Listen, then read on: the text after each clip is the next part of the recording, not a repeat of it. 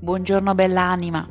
Ho appena letto una frase che sembra quella dei cioccolatini, baci perugina, che dice che tra vent'anni saremo più infastiditi dalle cose che non abbiamo fatto piuttosto che da quelle che abbiamo fatto. Cioè, quello sarà il, la leva che usiamo oggi.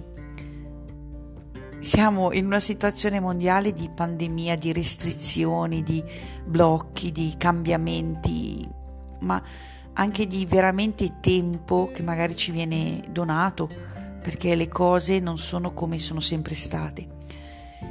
E vale la pena cominciare a pensare a che cosa ci dà gioia e semplicemente farlo, ma nella semplicità.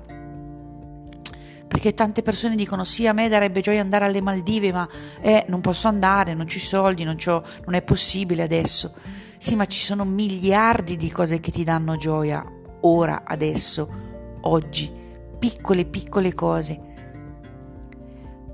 E per alcune di queste cose serve un po' di coraggio, perché magari richiedono un po' di tempo, un po' di impegno per diventare la persona che sai chi sei, ma che in qualche modo è un po' bloccata da paure, credenze limitanti.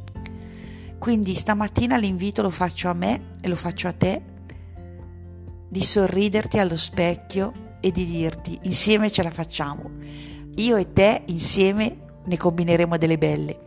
Guardati allo specchio, guardati negli occhi e sii dalla tua parte. Ti abbraccio forte.